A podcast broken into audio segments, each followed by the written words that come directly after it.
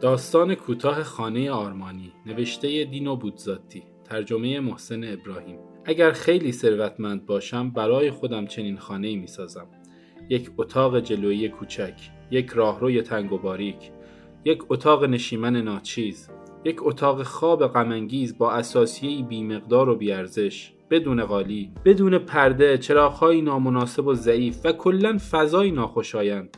اما در رابطه با دستشویی حداقل چهل متر مربع. مرمرهای مایولیک شیرهای گران قیمت و بسیار محکم از نقره مطلا چراغهای پرنور دیوارهای آینکاری بزرگ و پرداخت شده. فرشهای نرم اسفنجی با رنگهای لطیف. مجموعی از عطرهای کمیاب و بسیار گران قیمت.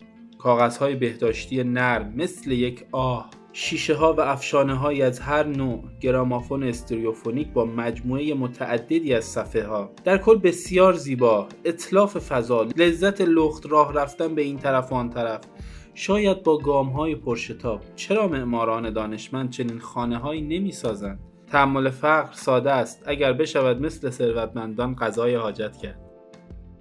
برای ارتباط با ما آیدی صوفی underline کاپل را در اینستاگرام جستجو کنید.